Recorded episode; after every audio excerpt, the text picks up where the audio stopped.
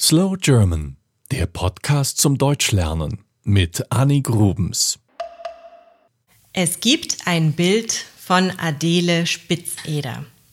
Da ist sie sehr züchtig gekleidet mit einem hohen Kragen und einer Brosche am Hals. Um den Hals trägt sie ein großes Kreuz. Die Frisur ist akkurat gescheitelt. achtzehnhundertzweiunddreißig wurde Adele Spitzeder in Berlin geboren. Sie war Schauspielerin und Sängerin und vor allem war sie eine großartige Betrügerin. Ich erzähle dir heute ihre Geschichte. Ihr Leben fing prunkvoll an. Ihre Eltern waren Sänger und Schauspieler und schickten die Tochter auf teure Privatschulen.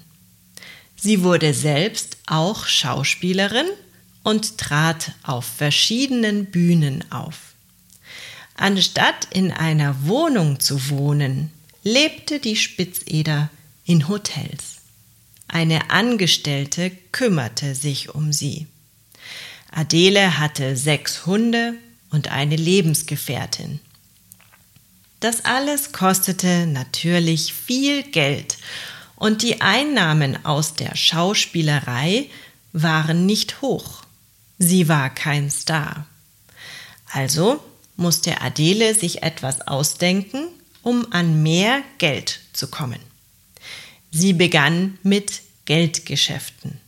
Sie versprach einem Zimmermann zehn Prozent Zinsen im Monat. Das machte der Mann natürlich sofort. Es war ein gutes Geschäft für ihn.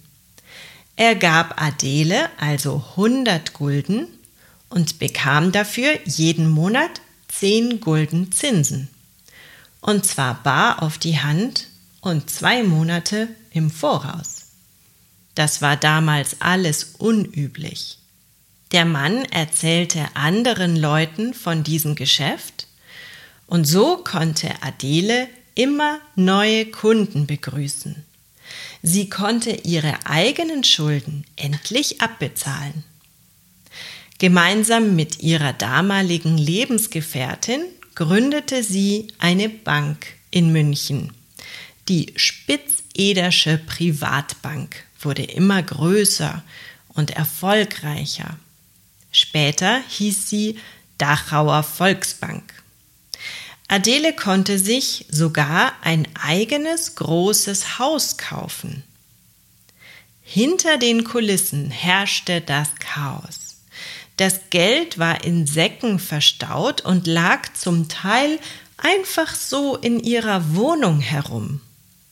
Es gab keine ordentliche Buchführung und aus heutiger Sicht kennen wir solche Betrügereien als Ponzi-System oder Schneeballsystem.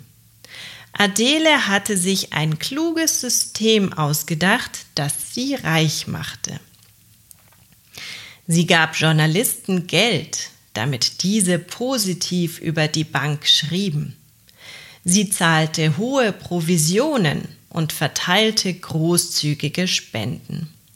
Sie war beliebt bei den Menschen und hatte einen guten Ruf. Sie kümmerte sich sogar um die Armen. Adele Spitzeder war eine beeindruckende Erscheinung, vielleicht auch wegen ihres schauspielerischen Könnens. Die Menschen vertrauten ihr. Sie hatte zu ihrer besten Zeit dreiundachtzig Angestellte.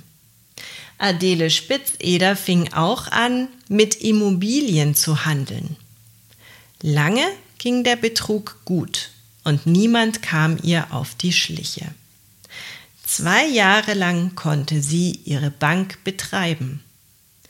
Insgesamt zweiunddreißigtausend Menschen legten ihr Geld dort an, für umgerechnet vierhundert Millionen Euro. Es waren meist Handwerker oder Bauern, die selber nicht viel Geld hatten. Adele Spitzeder tat das nicht, weil sie böse war. Sie war in das Geldgeschäft hineingerutscht. Immer wieder fragte sie Anwälte, ob ihr Tun legal war. Die Anwälte sagten ja. Adele hatte also eine Grauzone entdeckt und diese für sich ausgenutzt. Sie sagte den Menschen auch immer, dass sie keine Sicherheiten bieten könne. Aber das war denen egal. Sie sahen nur die hohen Gewinne. Aber, wie wir wissen, geht so etwas meistens nicht lange gut. Es gab Menschen, die den Schwindel erkannten. Als sechzig Gläubiger sich ihr Geld gleichzeitig auszahlen lassen wollten, brach die Bank von Adele Spitzeder zusammen. Kurz darauf wurde sie wegen Betrugs verhaftet und kam ins Gefängnis, allerdings nur gut drei Jahre lang. Viele Bürger sahen ihr Geld nie wieder. Manche von ihnen begingen sogar aus Verzweiflung Selbstmord. Ganze Gemeinden hatten bei Spitzeder Geld investiert und waren nun pleite. Heute könnte so etwas nicht mehr so leicht passieren, weil es viele Aufsichtsgremien gibt. Außerdem ist es heute Pflicht, eine Buchführung vorweisen zu können. Und was geschah mit Adele Spitzeder? Nach dem Gefängnisaufenthalt ging sie ins Ausland, kehrte dann aber nach München zurück. Sie veröffentlichte ihre Memoiren, also ein Buch über ihr Leben. Sie versuchte noch einmal eine Bank zu eröffnen, wurde aber sofort verhaftet. Also lebte sie den Rest ihres Lebens als Sängerin. Sie starb achtzehnhundertfünfundneunzig mit dreiundsechzig Jahren.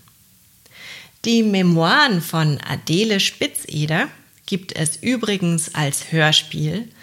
Ich verlinke es auf Slow German.